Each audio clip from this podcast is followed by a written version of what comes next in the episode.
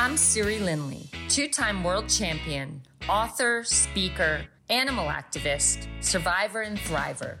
I have found a way to overcome every challenge and to take the impossible and make it possible.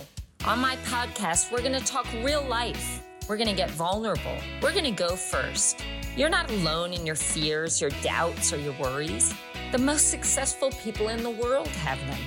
Stick with me on this journey. I will help you harness your power, claim your magic, and create the life that you dream of. Hello, everyone, and welcome to the Bedhead Chronicles. Today, I am thrilled to introduce you to Mike Trees. Mike Trees is a seven times master champion in triathlon and running, but his endurance career has spanned over 50 years.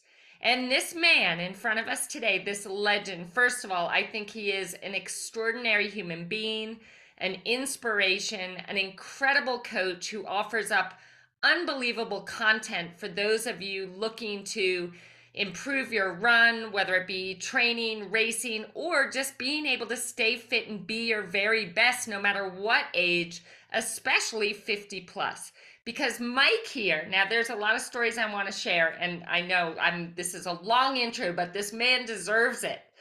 Um, this guy at 60 years old has run 17 minute 5K. But not just that, if you hear what else has happened in the last year for this guy, you're going to be simply amazed. So, Mike Trees, welcome. Thank you for being here and blessing us all with your presence and your gifts. I cannot wait for our conversation. I'm looking forward to it. Thank you very much for inviting me, uh, and I'm looking forward to uh, learning from you as well. Uh, well, one of the things I love about you, Mike, and is that we just share virtually the same philosophy on everything. And this is how my wife Beck and I discovered you really, or really got to know you, is we're like, this guy's amazing. All the content that you post is so on par with what we believe and what we teach. And you're just incredible. And I want to say, first of all, I'm so happy that you're here today because maybe you can uh, fill people people in on what happened just in the last year to you, um, and what your last say six months have looked like. So, going back before that, I had a I had to plan to get back into triathlon. I'd been running a while, and thought I'd, I'd have a go at Ironman. I've never really done that. Ironman Kona. See how well I could do with my age group. So I went to Ishigaki-jima where the World Cup was, uh, triathlon, to do some training. First day uh, out on the bike, I fell off my bike, broke my femur and my pelvis, uh, and basically rushed to hospital. Uh, in, in hospital, uh, and the surgeon sort of quite candidly said, "Yeah, this is quite serious." So uh, they they put a pin well they put two pins in one in the the hip one down the femur uh well rods they're called uh then lots of uh cable ties to hold it all together uh and lots of uh bolts uh and uh that that was yeah a bit of a shock i was in hospital for a month uh, I had a, a, stint in intensive care because I lost a lot of it, internal bleeding. So they had to do washouts for my kidneys. It was it was basically uh, a bit of a long haul uh, in hospital. And while I was in hospital, uh, I, I, posted this on on sort of my Instagram account. I lay there and thought, well, well I can either lie here and feel sorry for myself, which I never do in anything in life, uh, or I can get out of here. I remember my wife was brilliant. We are on uh, like like you you're. I, I, get the feeling that you and Becky are like me and my wife. I, I can't sort of live without her support. And I was lying on the table in absolute agony I kept saying, "Can I have any morphine?" And they kept saying, "No, no morphine." Uh, so there's no nothing more than about aspirin and paracetamol to get me through. Uh, and I lay there and uh, I was sort of crying actually. And my wife was like, "Look, a Japanese guy wouldn't be crying, Mike." And the surgeon said, "No, this is one of the most painful things there is. I think everyone cries." And so I was lying there, and said, "Okay, I'm going to get out of here. I'm going to do the Ironman." Uh, and, and this is even when I was in intensive care when we just got into hospital. So from there, they put me on, on traction for a week because I'd lost about six inches in leg length. Then uh, they they put it together, And while I was in hospital, I remember asking for some arm weight so I could just keep my arms moving and keep the aerobic function going. Uh, and everyone thought I was crazy. Uh, uh, and it just went from there. Then, when everyone was asleep, I used to get up in the middle of the night in my wheelchair and wheel myself to the uh, uh, like the, the coffee room, the meeting room, and I, I get on the, the, and I got some little videos I took with the iPhone, and I started doing push-ups and tricep dips, uh, and then I would get back before the nurses realised I'd gone. Uh, and so those are sort of things I was doing in hospital.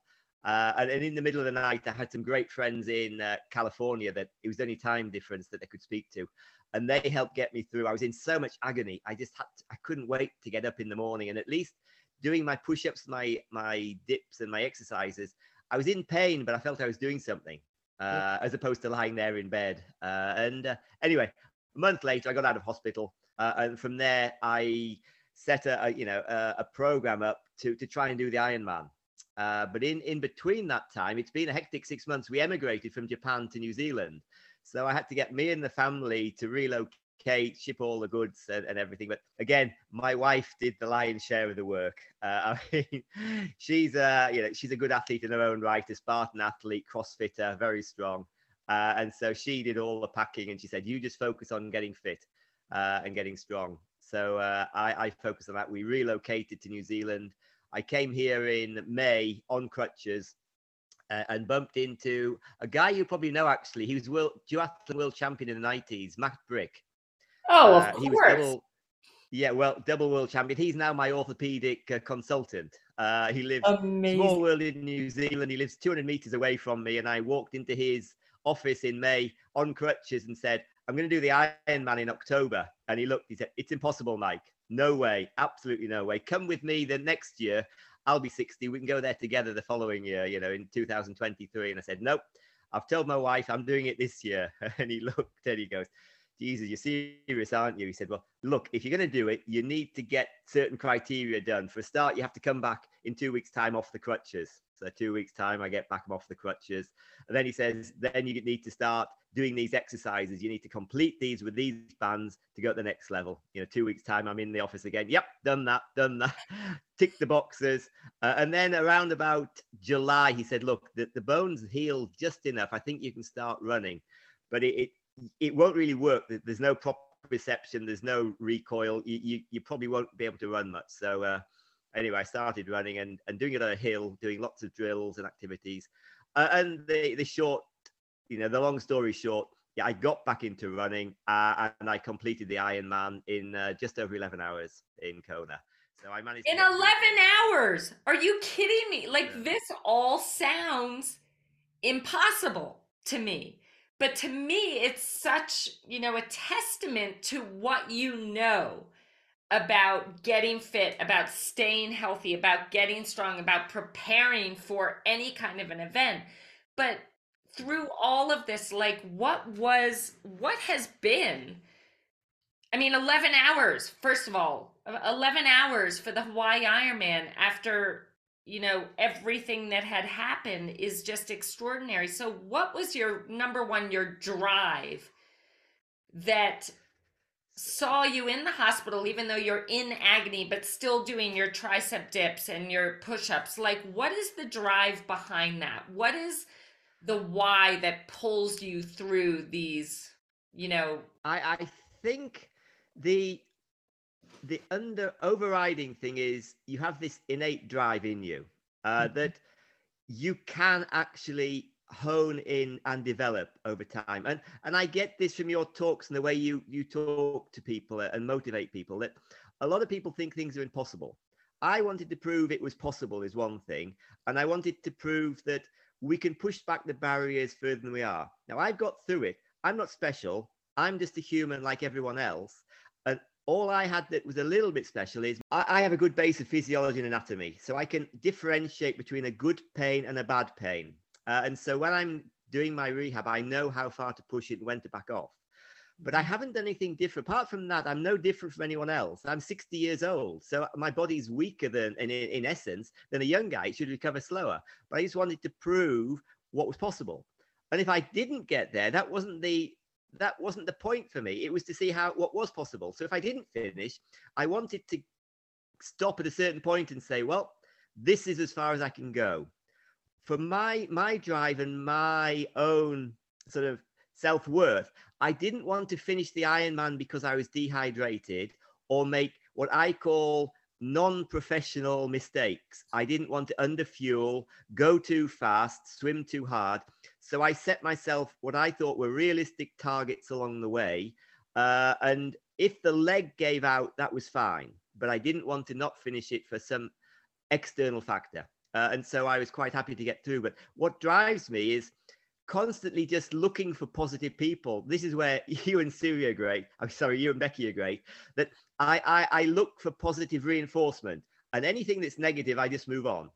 Yes. So that I tell myself I can do it daily, uh, and uh, I kept saying, "Yeah, I'm doing it." Uh, and my wife is great because she she kept saying, "You never complained once. You were never negative or minus about anything." I said, "Well, no, it is what it is. I didn't go out of my way to crash. I didn't do something ridiculously silly. It was just unfortunate that I hit. Well, actually, I hit a cow pat on the road and it was wet, and I my wheels went under me. That was it. Uh, so it, it, it happened, and things happen for whatever reason.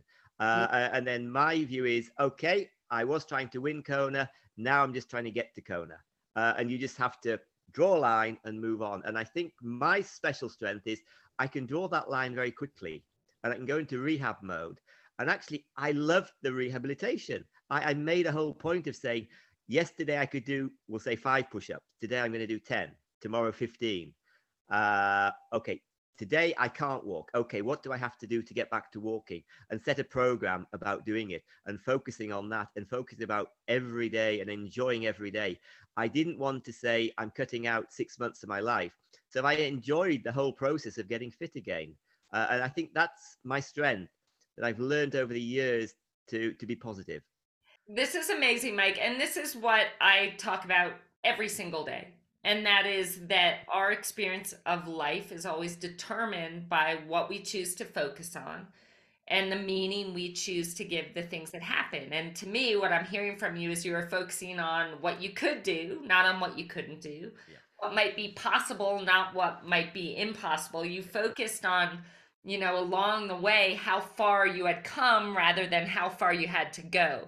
And those things just in themselves, um, you know, make it clear that that's why you were able to do this. But have you always been this way? Because you talk about belief, you talk about you can build this belief that, you know, things are possible and that you're no different than anyone else but how do you get to that point? How do you take someone that has you know doubts themselves in every area and they want this they want to achieve something spectacular but to them the meaning that they give that is that's impossible. Someone else can do it but not me. So how do you build that belief over time? And have you always been this way or did you become this man that has this incredible mindset I wasn't this way. I was a runner as a kid, uh, and uh, unfortunately, I was up against the Coes, the Ovetts, the Steve Crams, uh, names that people might know. That I, I tell everyone quite jokingly and quite seriously, I was the fifth fastest runner in my class at university. Uh, and Jack Buckner, who not not well known, but he got a bronze medal in the the World Championships, five thousand meters. Uh, Andy Green was a two ten marathoner. Uh, I mean, these are people in my my class at university. So I was the fifth fastest runner in my class. Uh, and I used to always think I can't do it. And I was always beaten. And I would go into races thinking, oh, what if I get a cold? Oh, what if I have a bad run? Uh, and it was when I got into triathlon that I really changed full time. And I started thinking about what I can achieve, not what I can't achieve. So it's been a, a, an actual change. I come from a, a working class background, a family, you know, they were they were teachers, but always saying, "Well, no, no, son, you you if you work hard, you can become a teacher. You can get a small house in in the nice part of town, and you get nice holidays and have a nice. But don't try for things too hard because you might fail." Uh, and and the school was saying that, so we had we had to overcome that system. Yeah. Uh, but it was little things along the way that resonate uh, and I like to pick up off other people. I like to learn from other people. One thing is I, I learned Japanese when I became an adult at 20, 21. Uh, and I was really bad at it. And, and I remember the teacher saying, well, a, a child will look at a, a, newspaper or a book and say, I can do this, I can read that, I know that word. An adult will look at a, a newspaper in a foreign language and say, I don't know that, I don't know this. So a child's mind is actually open, but some way along the line, we're meeting negative people that close our minds. So we have to stop associating with the negative people in the world because they'll keep the mind closed and start associating with the positive people that'll open the mind. Now, I haven't had any formal education in this. I just gradually picked it up as I went along that that guy's not good for me. That guy's saying I can't do it. Ah, this guy's good. He's saying you can do it. Get out and do it. And when I was saying I'm going to do the Iron Man, it was people like you and Becky say, of course you're going to do the bloody Iron Man. You're going to rock it. Uh, and it was other people saying that, oh, do you think it's a wise thing to do that? Uh, and and I think it's a safety net because people don't like to fail. But right. by being negative and trying not to fail, you you also don't succeed at the same time. See, uh, and, and a big thing. So one last thing that that really kicked me in the last. I've really come forward since probably even retiring. The last twenty years is I lost my sister very young to cancer, oh, and uh, she. I remember when I, I was looking after for the last six months, uh, and every day she said, "Mike, I'm going to uh, get in the pool, and I can't swim anymore, but we're going to walk uh, ten lengths." uh, and I'll take a rest at each one. We've talked, and she had to walk in the pool because it's a bit shaky.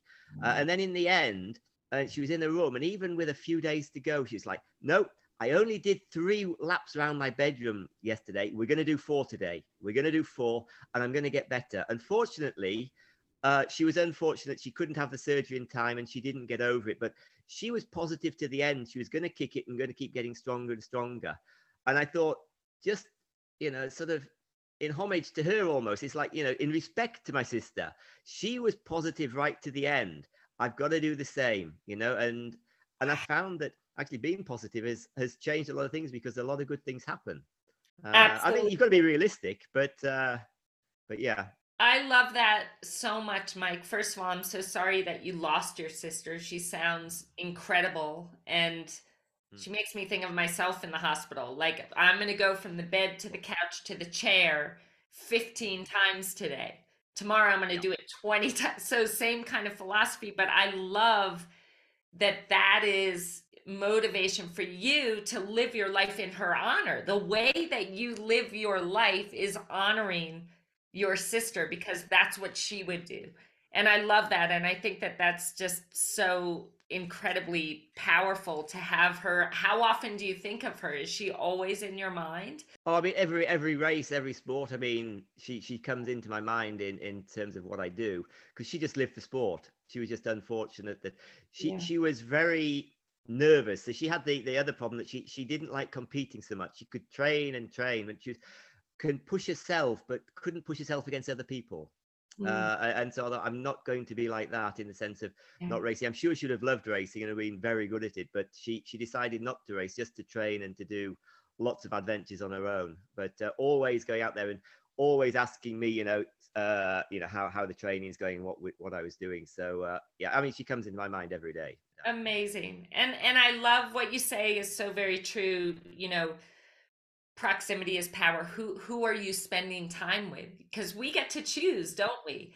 If you're surrounded with people that are telling you you can't and telling you you should you know just focus on getting that teaching position where you have 2 weeks of holiday and you know stay safe you know we get to choose who to put in the front row of our lives and who to put in the back row. It doesn't mean that we have to you know cut these people out of our lives but who do you want to listen to? Who do you want to be influenced by? And it sounds like you just have you know this commitment to yourself that you're going to hang out with the ones that believe in you and believe in doing great things and will stretch you and push you higher rather than spending time listening and taking in the negativity from those who don't. And so, that's an easy thing for all of us to be able to do. I think there's two things here that you you've hit. We, we need to be positive, but what people who are struggling, in my view, I think they they haven't got a plan and they don't know how to put a plan together. Mm-hmm. So part of me was I started writing on Instagram actually just for fun, uh, and uh, actually it's a funny story why I started on Instagram. My, I'll, I'll, separate from this, but when I started on Instagram, was my son uh, said, "Oh, a friend of mine posts pictures about five years ago on Instagram, and I think they get free product for doing it." And I said, "Oh, I'll have a go at that. It could be quite easy." And he goes, "No, no, Instagram's a young kids thing, Dad. You won't have a clue." So that was a red rag to a bull. So uh, obviously, I started writing, uh, and then initially I didn't really know what I was doing, and then I I, I started writing tips uh, for running, and it, it took off. and I started doing them and changed to that because I thought I'm in my late 50s. I have so much knowledge that I've amassed. Yes. It would be an outrage for me not to pass yes. this on, to take this to the grave. I've had so many people helping me for free along the way that I set it up not for any other reason, not not to make money, not to do anything else. A few things have happened along the way in terms of we we've made we're starting to coach and we set a little business up. But the idea was just to pass on information for free and give people tips to get going. And this is what a lot of people struggle with. They don't know how to put the structure in place. So that's why I now do coaching. I also do life coaching as well. And so I'm trying to help people put the structure to their lives to be able to go forward. So they, a lot of people are positive. I want to go forward. I want to go forward, but I don't know how to. Mm-hmm. And I think you and I uh, are very privileged in the sense that yes. we've learned a lot through the sport. We've learned how to put this plan together, and we can help people put life plans together which you know which is super important. Uh, yes. and i think that's the whole the whole thing to me. So my philosophy is you know you you've got to get a life plan uh, and then the sport is just part of that life plan. And if there's anyone listening today and is struggling in your own life is struggling to turn the negative to the positive follow mike on instagram. It's at run nrg and the content that you put out there mike it's just it's so valuable. And i truly do feel this is your gift to the world and it's helping so many people.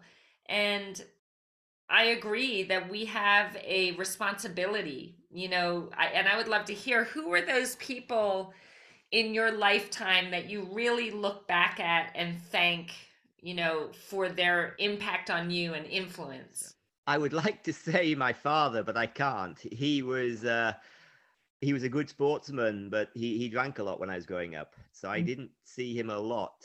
Uh, he wasn't a bad father, but he just didn't have that. My mother was a, a, a pushy parent that just wanted me to get a better life than her. So I I love I love them both. Uh, but I respect my mother for what she did to get me through the education and everything. But we didn't have the fun times that I have with my kids. I mean, my kids are my best friends. I mean, we we just have a blast all day, I, you know, all all the time. Uh, and I don't feel. But my mother was the old school mother that you know, eat with the knife and fork correctly, uh, pronounce your letters correctly, learn to spell, all this sort of thing. So I respect her for that. But in terms of guidance that really got me places, the the first guy I met was when I was well. Uh, really when I just turned to do triathlon. Up till that point, I got people giving me tips, but they're never really helping me. It was just I was an afterthought. I wasn't quite in the group. I wasn't quite good enough. Oh, Mike, do this as well, do that. But they weren't my coach. But I met a guy called Roy Carter uh, from Cottenham, and he he was at Cottenham is in Cambridge uh, in in England. Uh, and uh, he had a group of top athletes. He coached the uh, water ski national team. He he coached some professional cricketers, footballers, all different sports. And I went to him with an injury, uh, and he said, "I remember you from your running days." And he said, "You are a mess." He said, "Let me help build you up." And I went there, and I paid to get the physio and paid to get the gym. And then one day, I said I was doing the national championships, and he said to me, "He said, well." Uh, but I can't win because I haven't got the right equipment. He said, Well, what do you need? I said, Well, I need a disc bike. I need a disc on the, the, the, the bike. I need some better equipment, a aero helmet. I just haven't got the money. And he said, Oh, go to such and such bike shop. They'll sort you out. And I said, I haven't got the money. And Roy was old school, strong, you know, almost military. And he goes, Go to the bike shop, son, and get the equipment. Don't worry about the money. And I went there and they said, Oh, Roy's paid for everything. Uh, and then from that point, he said, Look, you're struggling. Just come over here and stay at my house, you know, on weekends. You'll, you'll train a lot better. Uh, and he took me under his wing uh, and guided me from start of triathlon becoming professional.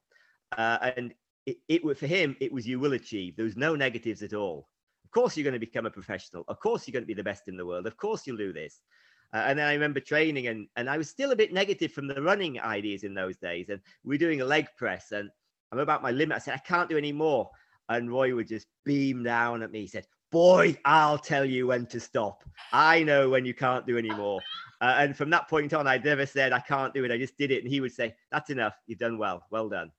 Uh, and uh, he he looked after me through all the 90s, and I would come back from Japan and see him, and uh, he you know he became a very very good friend. Unfortunately, he died a couple of years ago now, but uh, an old man. But uh, he he was possibly the biggest influence on changing me from negative to positive. So I would say that if people are struggling, you need a mentor, someone you respect and someone you can look up to who will guide you. If you don't respect them, you're not going to follow what they say. Uh, and I respected him and trusted him. And he kept saying things like, look, if you get injured, that's my fault, Mike. I will rebuild you. I'm a physio, you know? So trust me, I know what I'm talking about. But he had an innate knack of, of knowing when the limits were. Uh, and uh, yeah, I think of him uh, uh as well, like my sister. Most days I'm training, think, what would Roy tell me to do? Would Roy tell me to stop? You know, some days I'd turn up for training and he would just look at me say, boy, go home and rest. You're not training today. yeah. uh, and I said, okay. So uh, that's, yeah, that's uh, probably my biggest influence. What an incredible, an incredible influence at that. I mean, to have someone that believes in you even more than you do. But I what really resonated one of the things you said is that you in the moment saying I can't do anymore, I can't go any harder and my coach Brett did the same thing. He said, "Well, you know, yes you can. Find a way. Like there's more." And what I soon realized is that there was so much more than I could have thought, but I just my threshold for pain you know, I was hitting it and I didn't think that it was possible to go beyond that. But once you realize that, once you realize just how powerful your body is and what you're capable of, did you find that that just, you know, took you leaps and bounds forward, just that in itself? We're constantly learning. Uh, and uh, that in itself took me forward a, a long, a, a long way. But even now, for example, I remember I was about 55 uh, and I had a prolapse disc and it actually exploded. And I was in a, a, wheelchair. We moved, we moved the bed into the living room and the lounge so I could be part of the family. And I thought, well, I'm not going to give. So uh, it, it, got the point where I was in this wheelchair and I, I would get myself swimming. And I remember going in the pool and people saying, should you be swimming? And I just looked and I said, look, it bloody well hurts whether I swim or I don't swim. So I may as well swim. So that got me used to a new threshold of pain. Uh, and then one day, actually, the, the thing exploded. I had to go to A and E uh, and have an operation, and we sorted it. Uh, and I, I, you know, obviously, like everything else, I came back. I thought that was the highest level of pain. Then I broke my femur, which I heard is probably one of the most painful things to do, and that's given me a new appreciation of pain and how to cope with pain and how to get the pain out of your mind and focus on other things and little things that almost like cliches you know, I can't go on another second. I can't go on another minute, another day. It's like, okay, I can go on another, you know, what's this pain like? I can cope with this for five more minutes. Okay, we'll go for five more minutes and then we'll think about it. And then you get to five more minutes, and then another five more minutes, uh, and on and on. And in the the Ironman, I've got to say that was possibly one of the most painful things I've done. What people uh, don't realize is that although the bone has got rods in, the rods don't move at all. Titanium's pretty solid. Uh, and Matt Brick, my, my consultant, would say, well, yeah, people don't realize that bones actually flex a little bit. So where those screws are attached, where those cable ties are attached, where those rods go into the bones, you're going to hurt like hell uh, every time you hit the ground. The, the shock's going to vibrate. Uh, and they did, but I realized that it didn't get any worse when I stopped running. It, it didn't. It was just a, a transient pain that I had to cope with for the four hours I was running with uh, and you do strategies. So maybe I'm hoping I can now race a little bit better. So when I'm swimming and I think I can't maintain this pace, I'll think, no, think back the leg. Okay, we'll just maintain it for another minute and then we can slow down. Get yeah. to that minute. Wow, this is hurting. I'm struggling. Let's just try another minute and then slow down. Another minute, then slow down. Because that's all I was doing in the run. I kept thinking aid station. Okay, I've got an aid station. What can I get at the next aid station? How can I keep running to the next aid station? uh, and how can I take my mind off this pain and come back to it? So uh, the the accidents along the way have helped me mentally get tougher and cope with the pain. Uh, and obviously, what I haven't learned because is so new is how can I get these messages across to people without them having to break a leg? Because obviously you don't want people to suffer the pain and the trauma. You want to help them cope with get get strategies to cope without having to go through the, the pain that you suffered Tori, with for example with your cancer treatment. I i know for a fact seeing my sister suffer how you've suffered and, and i know you don't really go through that at all but i know you've suffered a lot and i think that's amazing that you think what i've come through with my leg is, big because it's not compared to what you came through. Uh, it, it's very minor in compared to what you've come through but other people we want them to get how can we get our message across without them having to suffer like we have? Well let's figure this out because that is a, that's some a question that i ask myself every single day because i try and you know one of the message i messages i've tried to pass on is that when you're in that kind of pain where your life is kind of on the line and maybe when you first got to the hospital like you know things were getting pretty serious you had the infections. But in that moment i think one of the greatest gifts is that i started thinking about you know have i lived my life in a way that i'm going to be happy with? Should i not make it to tomorrow and i thought about in that moment you know what mattered most to me and the three things that I realized would mat- matter most at the end of my life is that, you know, did I love with all my heart? Like, if I love my wife, did I tell her all the time how much I love her? Did I do the things that I love? The second thing, did I live fearlessly? Did I do things that scare me? Do, did I do things that seemed impossible and at least try? And the third thing was, did I matter? Did I make a difference in this world? And I came up with those three things, and that has been such a gift because it leads me to in every single moment living my life truly on purpose. If I'm being asked to do something, I ask myself, is it going to lead to me being able to answer those three questions in the affirmative at the end of my days? If the answer is no, I don't do it. If the answer is yes, I do it. But so I share this message and you know, I think people get it and I think it helps people but so often people have a hard time shifting to a whole new perspective on things unless they're put in that situation like I was in, like you were in, like your sister was in. So, how? I mean, let's work this out together today, Mike. Let's find a solution today together. So, one, one thing that I, I find very helpful uh, that I like to pass on is a lot of people come to me for advice these days, and I never thought I would be a counselor giving advice. Uh, and it can be on all sorts of things. Uh, and we'll we'll take an example of someone asking me for advice in terms of the property market. So in, in New Zealand, the property market sinking at the moment, and do I get another property or do I? They're not sure what to do. So it, it, it's irrelevant. What it is is irrelevant, but it, it's the question and, and the struggle.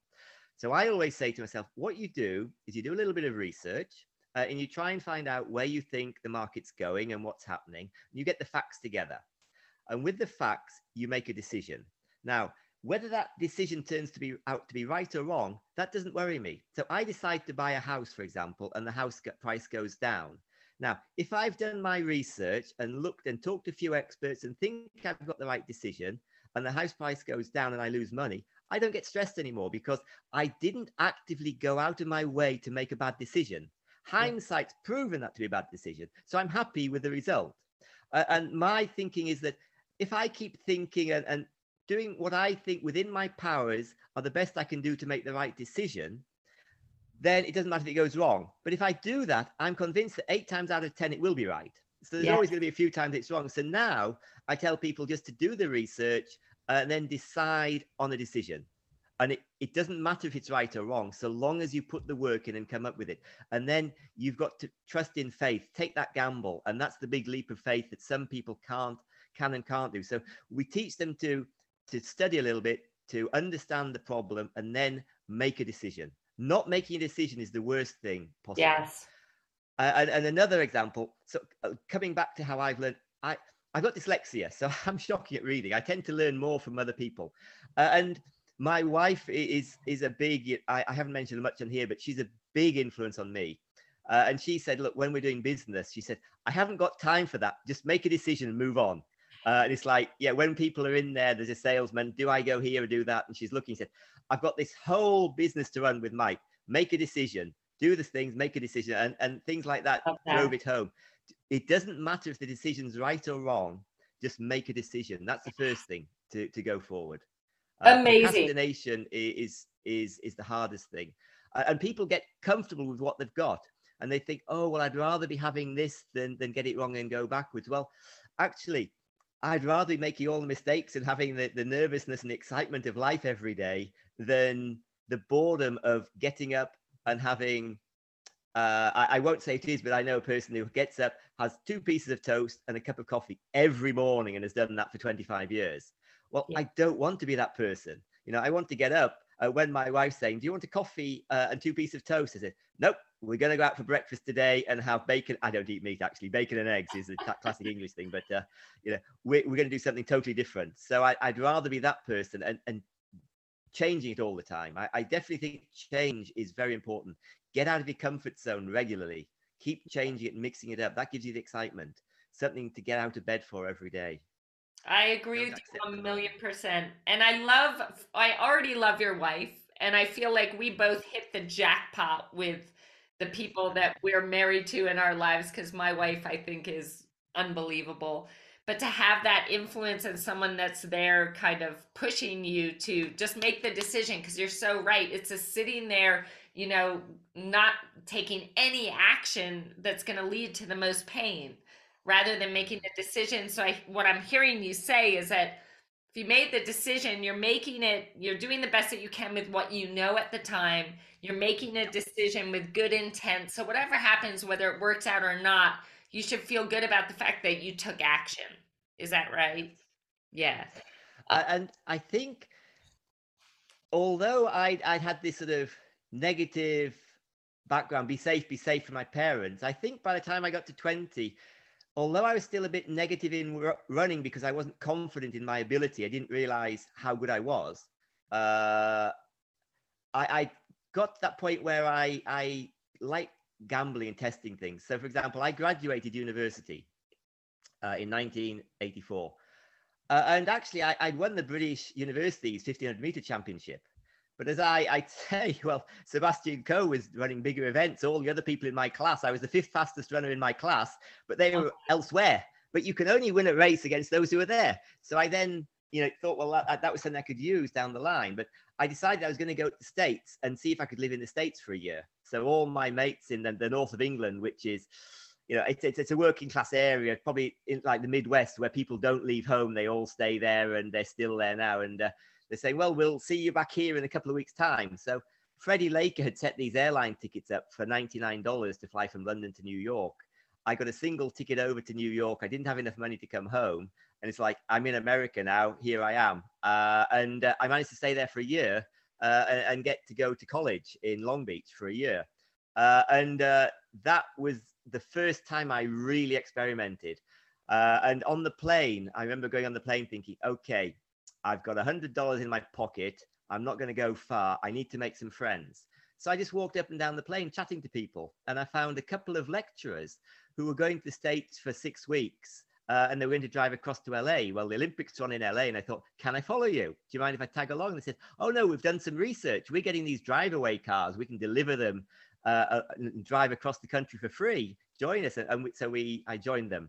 Uh, and then we had these great adventures, which in a sense is a book in its own right.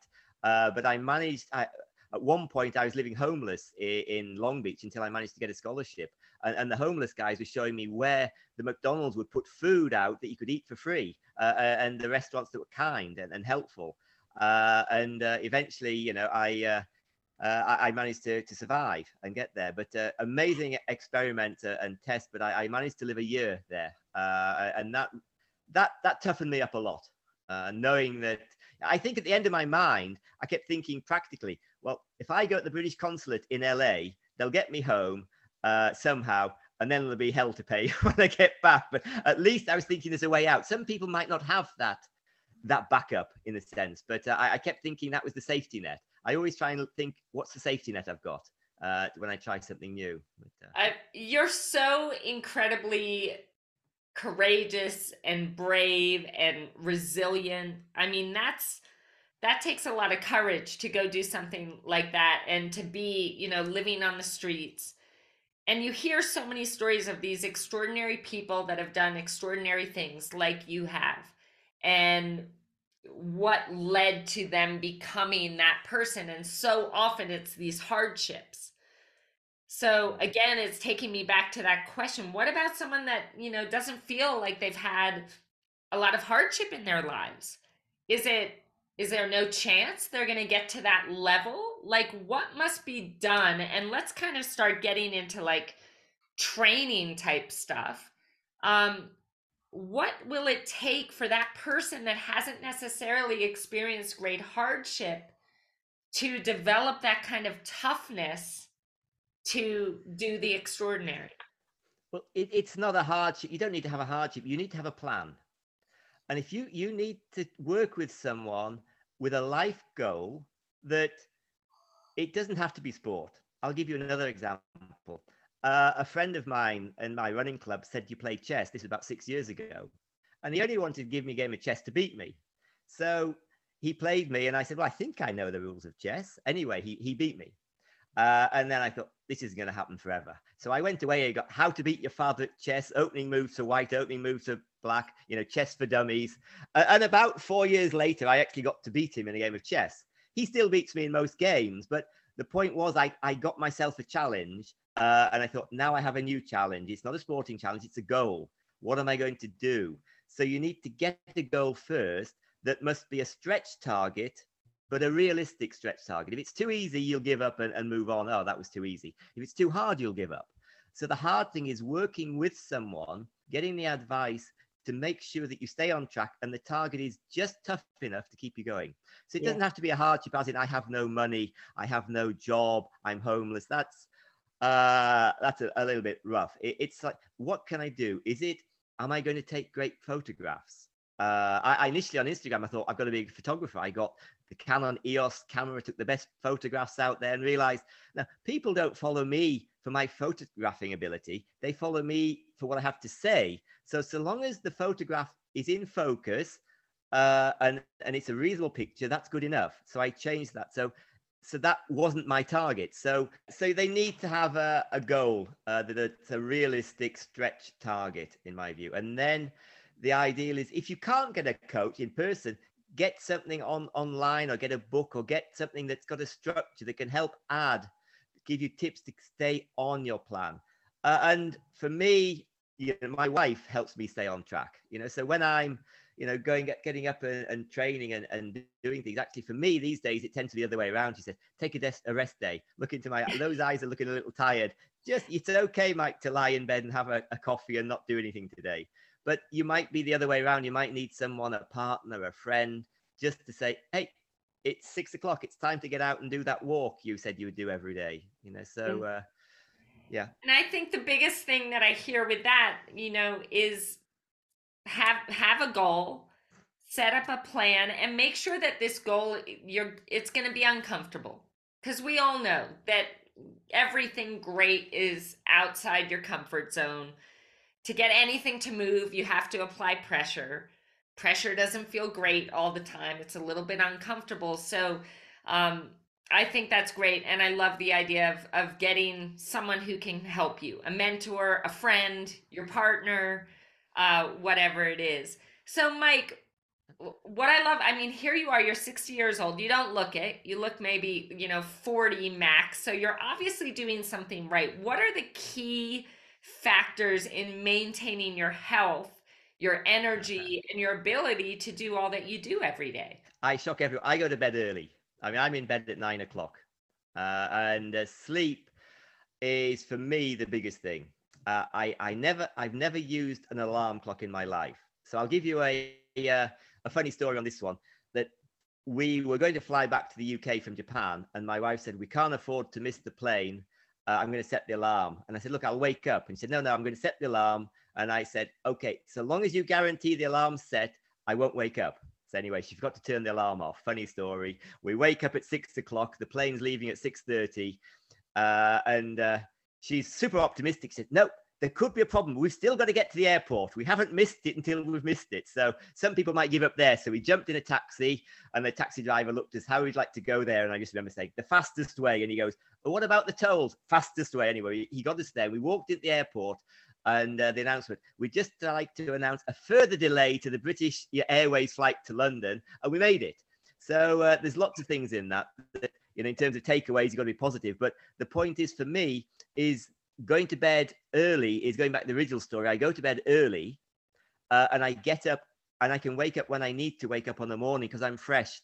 Uh, and if you need an alarm clock to wake up in the morning, my argument would be you're not getting enough sleep. Yeah. So uh, it, I've never missed any appointments. I've never slept in, and I've never had an alarm clock apart from that one time. So that's the number one. Uh, nutrition. This is a fascinating one because I, am a pescatarian, so I eat fish uh, and I don't eat any meat. Uh, and I've done that for most of my life. Uh, and uh, I, I, try to eat unprocessed foods the best I can. And I try not to have cakes and desserts and put sugar in things. Uh, and that's partly driven because we have genetically we have uh, high cholesterol. So by my age, my father, my aunt, and my uncle had all had triple bypass operations, oh. high blood pressure, but I have high cholesterol naturally. So I got my cholesterol and my eating and everything in order. Uh, and uh, I trained for the Ironman. Uh, well, you need to take gels, you finish a ride, and everyone stops off and has a cake uh, uh, and a bun. Uh, and I came back, had a blood test, and amazingly, my liver count was perfect, my kidneys were perfect. And that was after the problem I had with kidneys in hospital. But my cholesterol was through the roof, it had gone up again. So I need to get, I need to work out. For me, there's always a new goal. So I need to get back to eating less sugar, but getting the carbohydrates in. So I have to work on that. That's something I need to work on. But coming back to it, we've all got things to work on. Life's not not perfect. So I, but diet is the next one. So sleep uh, and getting the diet that works for you. And I'm not saying my diet would work for everyone else. We need to work out the diet that works for us. Uh, yeah. Uh, and I get blood tests to keep that in order.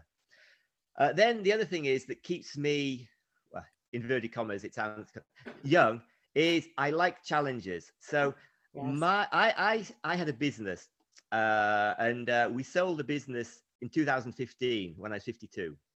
And so I retired. But I don't like to use the word retired. So look, yes, we're financially secure. Uh, I'm very privileged to be in that position.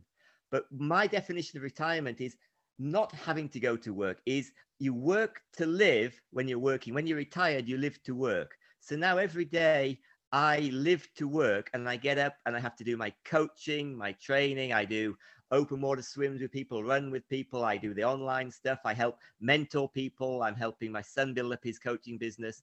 So we, we I do all that, but I don't consider that work, but it's a challenge. Mm. Uh, and outside of the challenge, I make sure that because I'm essentially a sportsman, I have to have some non-sporting challenges. Uh, and one of those is my chess, which I play chess. I'm always playing chess every day and studying that. So that's to stop me getting Alzheimer's. Some people might do Sudoku or whatever, or maths challenges or crosswords. I use that. So I have some mental arithmetic that I like to do every day, uh, but essentially challenges. And I'll give you a story why that's important.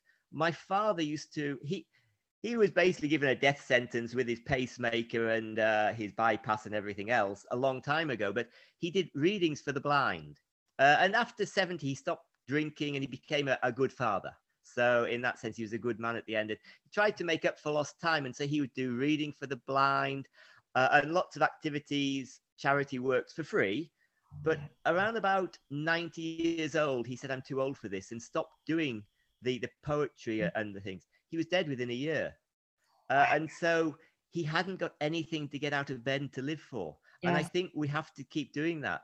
That if he'd kept reading and pushing himself and and and trying to do these things, he could have lived to be a lot longer. And I see so many people that are given inverted commas death sentences that keep going because they have something to live for. Yes. Uh, and so that's another thing. I have so many things to live for. I've got to cut them down in, many ways. But yeah, I have a, a, joy of life every day. I get up and I love love life. Uh, Amazing. So Amazing. They're, they're, my main main things. Is the the, the challenges, the joy of life, uh, health, uh, sleeping, uh, and diet, and exercise. I, I know I do too much exercise technically to be in that class of really healthy, but I think it's balanced by having low stress. So yeah. I think I can talk forever, unfortunately. unfortunately I love I it. So it's not actually the doing the sports or doing things that, that's going to kill you. It's worrying about them. Am I doing too much sport? Am I training too hard? That stress will kill you. But if you do too much sport, but you love it, and you have no stress, I guarantee it won't kill you because you're enjoying life too much. So it, it's worrying about things and, and, the stress that is the biggest problem. So try and live a stress-free life uh, and work out where your stresses are. Are they the people around you? Are they your environment? Is it where you live? Is it your work? Uh, you know, whatever the, the things are. And can you get rid of the stresses? Some stresses we can't get rid of. I mean, yeah. we need we all need a little stress. So uh, brilliant. My, my tips or some of my tips. Absolutely brilliant. And what are do you do any sorts of things like yoga or meditation, breath work? Like how do you relieve your stress? It's, it's it's going to bed early and it's it's having that time in bed.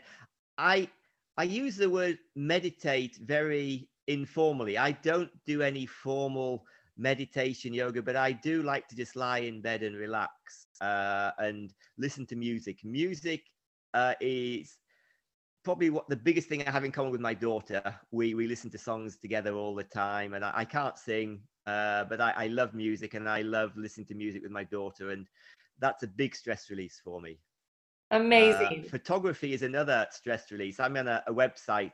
It's a, fe- a, a, Facebook group. It's it's runners with a camera, and it, it's quite an interesting one because it was for runners. Everyone takes their phone with them when they run, and you can take a picture of your running, but you, the only rule is you can't take a picture of you running. It's where, where you run. It's like we don't want to see you running. We don't, you know, nobody's interested in a picture of you running again. Yeah, so it's only you that wants to see a picture of you running, kind of thing. So let's put a picture of where you run. Uh, and so I like getting up on the morning and taking a picture of the ocean where I swim or uh, where I run. To, you know, and so I quite like my photography as well. And that's a big stress release, just going for a walk with the dog uh, and taking photographs as well. So. Amazing. And it sounds to me like for everyone listening, your forms of stress release don't have to be exactly what Mike's are or what mine are, but it's figuring yeah. out what are the things that you do in your life that – give you a sense of calm or fill you up or make you feel better? What are those things? And just make sure that you're finding time every single day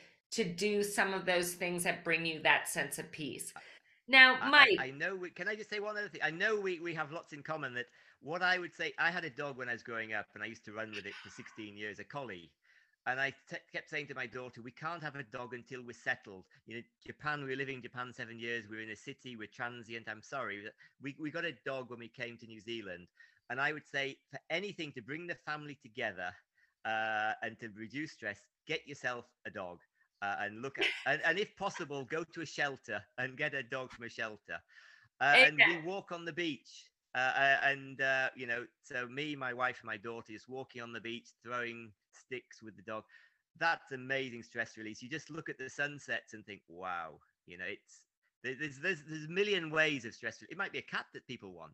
It could be. I mean, I know you do a lot with the horses. You know, you can't. It's not easy for everyone to get horses, but uh, there's there's lots of things you can do uh, for stress release, and pets are a fantastic way of of calming you down. I love that you just mentioned that, Mike, because yes, yes, and yes, and go to the local shelter they're magical beings there because they're so grateful to be given a second chance. So I love that you added that in. Now, talking about your philosophies, um, one of the things that that Beck and I are so adamant about in training our athletes is removing the gadgets. You know, the heart rate monitors and the power meters and all that stuff. Because to me, in my opinion, the reason why I don't love it is I feel it puts the athlete in a constant judgment zone, and you're relying on this um, this power meter or heart rate monitor to tell you whether you're good enough or you're not in every single moment.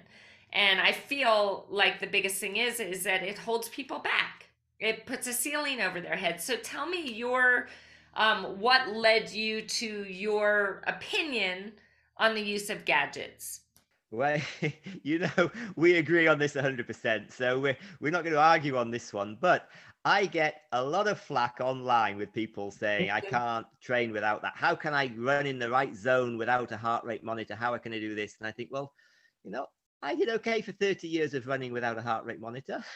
You know, I I ran, and when I got tired, I slowed down. Uh, when I felt good, I went fast again. And then we'd do informal sessions, and we used a, a watch. From, you know, when we got more serious, it, it it's it's bad because when I was a kid growing up, I had to wait until there was a, a, magazine called Athletics Weekly. So it was still quite good, but once a week I could find the results out and see what other people were doing. But the rest of the time I was on my own running round a course that I thought was four miles round, but it could have been four and a half. It could have been three and a half, but I knew roughly how long it took to, go around.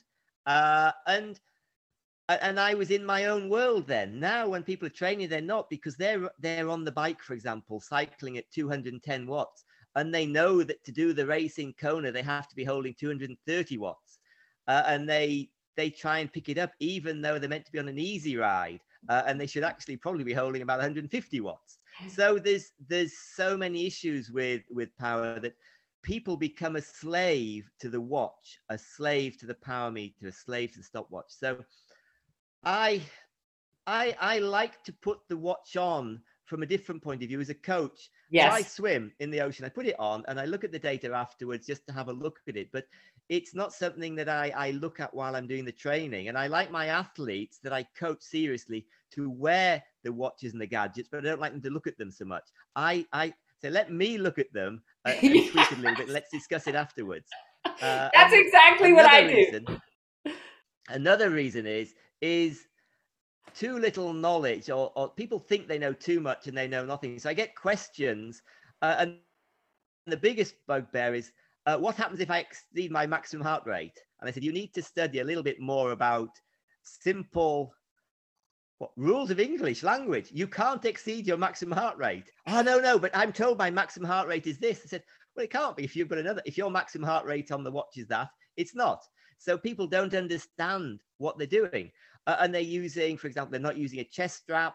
And I know some people can get a reasonably accurate one without a chest strap, but the further away you take the heart reading from the heart, the more inaccurate it's going to be. So the most accurate is going to be right next to the heart, then higher up on the arm, uh, uh, and then an optical one is least accurate. So there's lots of things where the data isn't necessarily correct. So all these factors just added up to me to say, well, look, beginners just need to get out and learn to understand their bodies. Once you understand your body, then you can get on the gadgets. And too many people say, I can't understand my body without the gadgets. Uh, and it's the chicken and the egg. I, I think it's easy. And, and I remember Becky writing on one of my posts, you know, said that, oh, an RPE scale of training on, on perceived, it, it's too difficult. You say, how, what's difficult about easy? If it feels easy, it is easy. People are overcomplicating it. You yeah. know if it's easy or hard. You know, but I go too fast well, you're going too fast, but you know intrinsically if something is easy or hard because that's all we've had through the ages. You know, fight and flight syndrome. People knew when they're running away, oh, I can't keep this going along, but I have to try and escape. It's hard. Uh, and they knew when they were chasing after hunter and gatherers, they were chasing after an animal for hours and hours. They think this is an easy pace, I can keep it going. So I think if through the years without watches we've learned to, to listen to our bodies, I think we need to do that first and then we can introduce the gadgets to tweak it to get the PBs or, or, the PRs, as you say in America, to get the good times down the line once we've understand what our bodies are capable of. Absolutely, and I do what you do, Mike. I they can have the power meter on the bike. I want to see it, but when they're riding, they're looking at cadence and cadence alone. And I don't want them paying attention because I believe that when you come to know your body, when you come to know, yes, I can hold this pace for 10K and it's going to lead me to my best 10K, my personal best. When you have that relationship with your body, that trust that you know, you know, what a certain effort feels like, I believe from that space of trusting yourself, that that confidence can lead you to extraordinary results. Whereas if you are counting on, God forbid, you've trained with heart rate and power every second of every single day, and on race day, your battery runs out. I mean, what do you do? What's going to happen? Will you have any idea what a certain effort feels like? So for me, and I think that you you hit the nail on the head by saying come to know your body first. Build that trust, that understanding, that relationship with perceived effort, knowing what kind of an effort is necessary to get a certain outcome. But and then from there you can start using it but I think that we become more of a whole athlete by doing it on our own first before you start adding that stuff, which I think is exactly what you're saying. Yeah, it's it's exactly what I'm saying. Yeah, and uh, I I I you know I've discussed this with my son. Now he coaches as well, and we discussed this a lot. That uh, I'll do a we'll make we'll say an example a 10k, uh, and I'm trying to run a certain time. Now I run along uh, and I look at the kilometers markers actually almost just to break the race up more than anything to look at the watch. And if if I'm ahead of schedule, I don't suddenly oh got to slow down too yes. fast. Oh, the heart rate's too high. Slow down. In a race, and I have this a lot. I don't give a monkey's what your heart rate is in a race. If you can maintain that to the end, that's fine. It doesn't matter. So I, I, I split my training, you know, in, into sort of perceived train, perceived effort in the base training, and then in race period, we, we tend to run more at race paces uh, and get get race pace. And if, if I was going to do any heart rate training, it would be in the early stages of training with experienced athletes. But when I'm getting ready for races, you've got to do it all on what your body feels because it doesn't matter what the power meter says, what the heart rate says, or anything. If you can hold that pace, go for it. So you've got to trust in your body. So I look at it and, and I might think, oh, I'm five seconds quicker than normal. That's good uh, because I know what I'm feeling like inside. I'm not looking saying, oh, I'm overpaced. Oh, I'm five seconds slow. I'm underpaced. If I look down and I'm, I'm slower than I should be, it's oh, my body is not not performing as I thought it would be today. As uh, and so definitely I look at the statistics because, but I can look at them objectively from the outside. But I think too many novice runners can't do that. And yeah. so my example I always say is you wouldn't give a kid a calculator to learn maths once he's learned the principles of maths and can do his mathematics, then you give him a calculator to speed it up. So once oh, you've learned how to run and listen to your body, then when the body knows what it's doing, then you can give them the power meter, the heart rate monitor. But initially, let's work on feel, and then we can become more efficient and more tuned in uh, with with more gadgets. And I think you need, to be honest, to, to get the best out of your body, you need a power meter.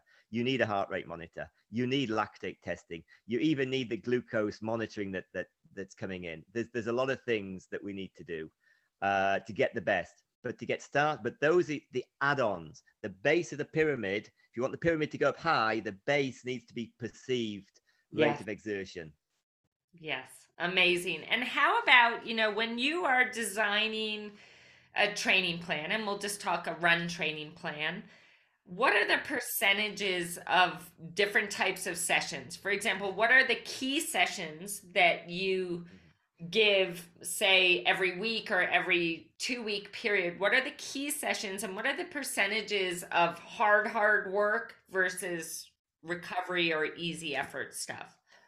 So I, I tried, what I've tried to do is come up with a system because now my Instagram's gone crazy in terms of the number of followers I didn't expect it to. So I've got a, a, such a broad spectrum. I wanted to come up with a system, so I'm constantly giving the same message, and uh, uh, and it's because often if you're just putting information out, you might be saying things that sound contradictory because they're different viewpoints and theories. So I'm trying to stay constant with it. That you have what I call a base period of training, which is essentially aerobic.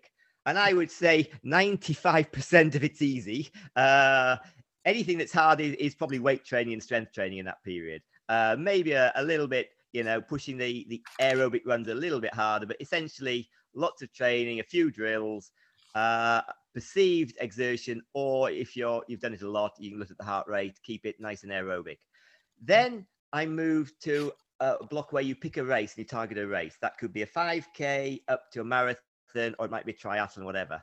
And in that block, we don't work so much on heart rate, we work on pace, on getting the right pace. And I don't really care what your heart rate does because you're trying to get on running efficiency.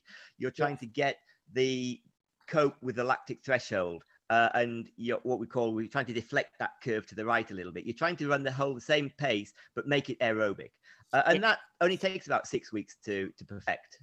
If Yeah. you're inefficient, ten weeks. So we give them a block of work that may be anywhere from six to twelve weeks, uh, and that's uh, more intense work. Having said that, in that race preparation period, the more intense work, there's still probably no more than two sessions a week hard. If you're a triathlete, maybe three: one swim, one bike, one run uh, and we might or we might mix them up and have you know swim bike runs together but it, essentially it's still 80% easy and 20% hard Yeah. now what i would say is the variation on that is if you're not doing much runner running and you're a beginner you might have a higher percentage of hard work than easy because the rest days replicate an easy session so you can't do all this training without overtraining so if you've got seven days in a week and you're only training for three days and you do one hard run, one long run, one easy run, people say, oh, that's not the 80 20 rule. That's a 30 30 30 rule. That's a, a third rule. That's your way off. I said, ah, no, but you've got to remember there's four days of no training because they're beginners. That now puts us back into the 80 20 rule. Thank you very much. Yes. So the rest days count as, as easier recovery days. But obviously, as you get more experience, I'd hope that they would be able to put in some form of walking or stretching, other exercises to fill in the other days. Yes. And then one other thing I'd like to add in, because I get a lot of questions on this, that I say I don't like my athletes to run every day.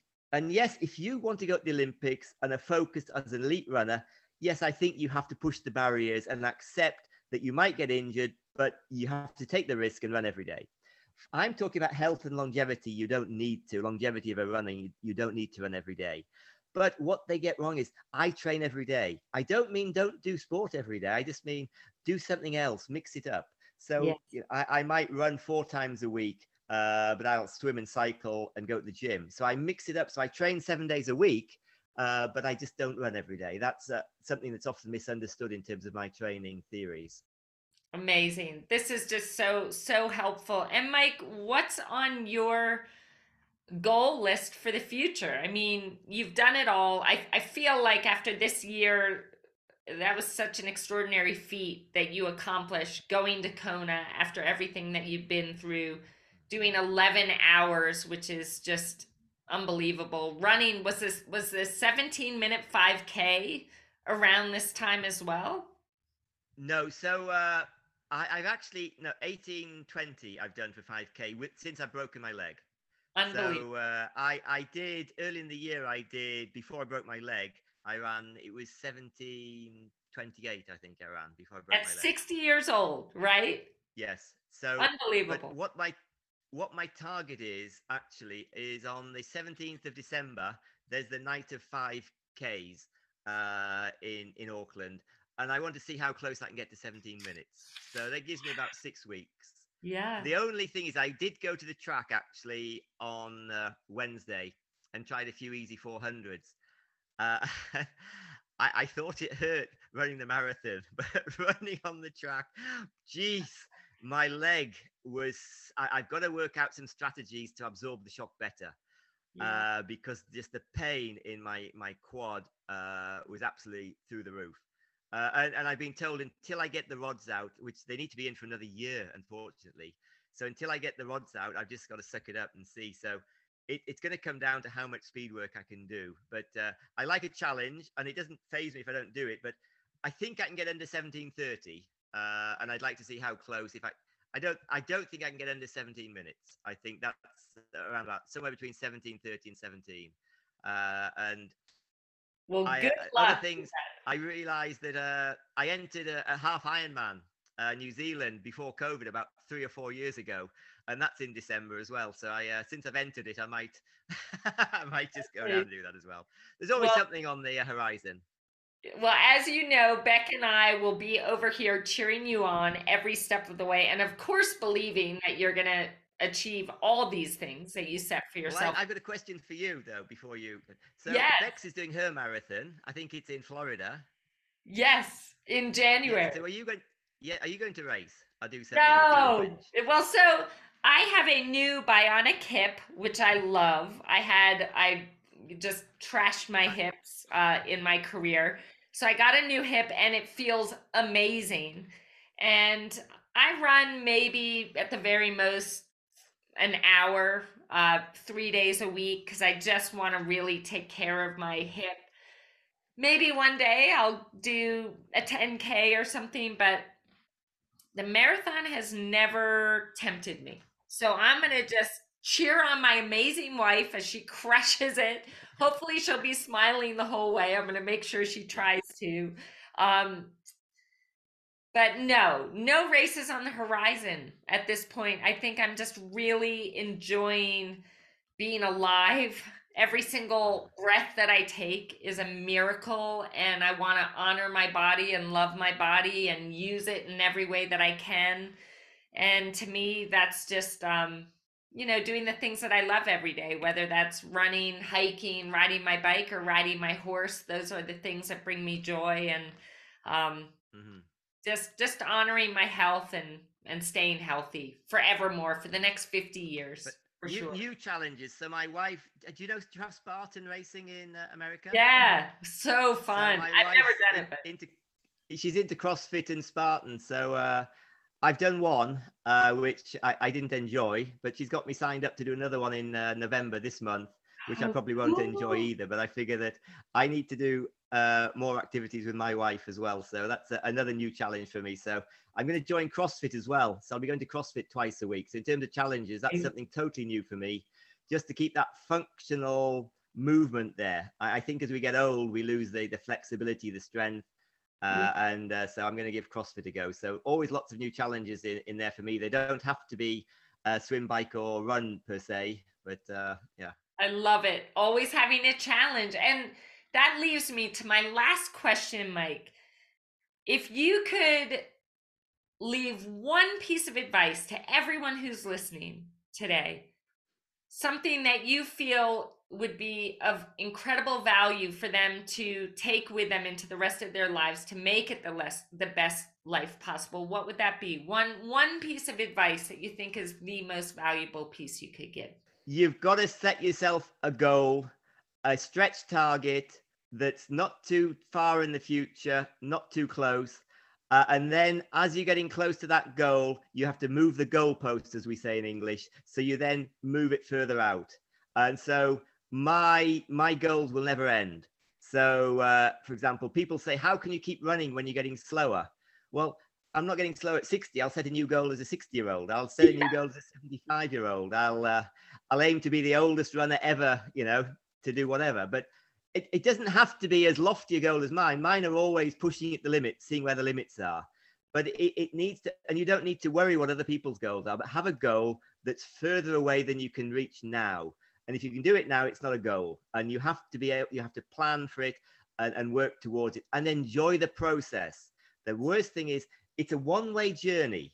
We we don't go back anywhere. So you've got to enjoy every day enjoy the process while you're working towards the goal. So in hospital, I still made sure I enjoyed something every day in hospital. When I mm. got out of bed, I enjoyed going to the convenience store and buying myself a coffee, and I'd look forward to that.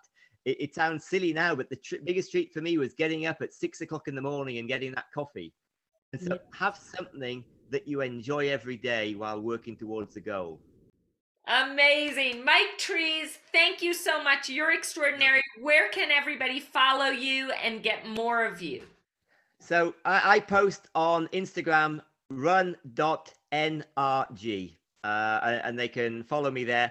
And I, I answer all serious questions. Uh, at least I'm I try to. Uh, once in a while I can't quite keep up, but you know if if, if they're on topic, I, I'll answer all the questions. So feel free to message me if you do follow me.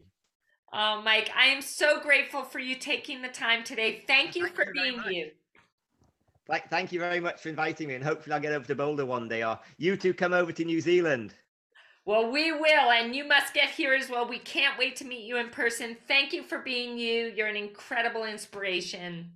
And thank you, everybody, for listening in to the Bedhead Chronicles. Enjoy the show. Thank you, Mike.